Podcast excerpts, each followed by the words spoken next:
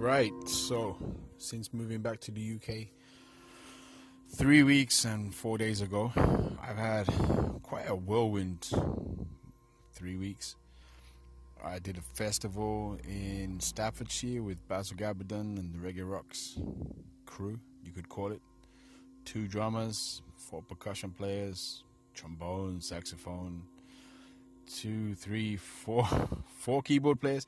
The sound guy had a real stress because he only had 24 inputs on his desk, and we had about 38 channels. So we eliminated some things and made made it work. Yeah, I'm going to Germany on Tuesday. That's been a real stress as well.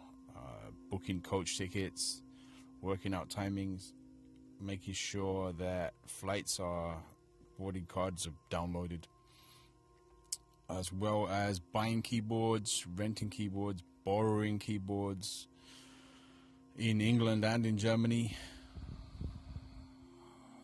Uh, what else? We were rehearsing for a show in the Jam House on the Jam House Birmingham on the 27th of June. We did that on Thursday night last night. Uh, Friday night that was. We went through uh, the set list and we played a bit. It was really good actually nice cohesion behind between the guys. But we had an argument on Thursday.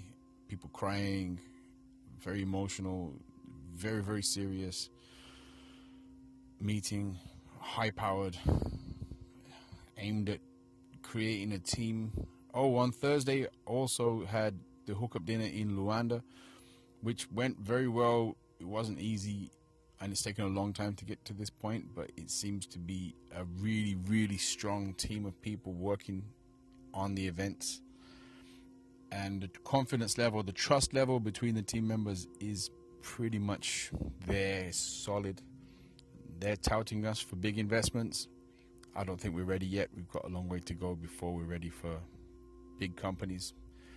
A lot, we you know we have to stabilize and grow and have the capacity to deal with large budgets, large budget projects, large finance. So yeah, that's it from my side in the last three and a half weeks. Yeah, by Tuesday I'll be in Germany, and then we're doing the Africa Tage Festival on the Saturday the 16th.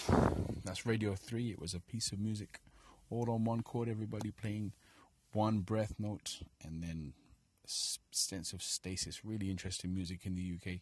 Radio 3 is my particular favorite. Anyway, thanks for listening. Get in touch.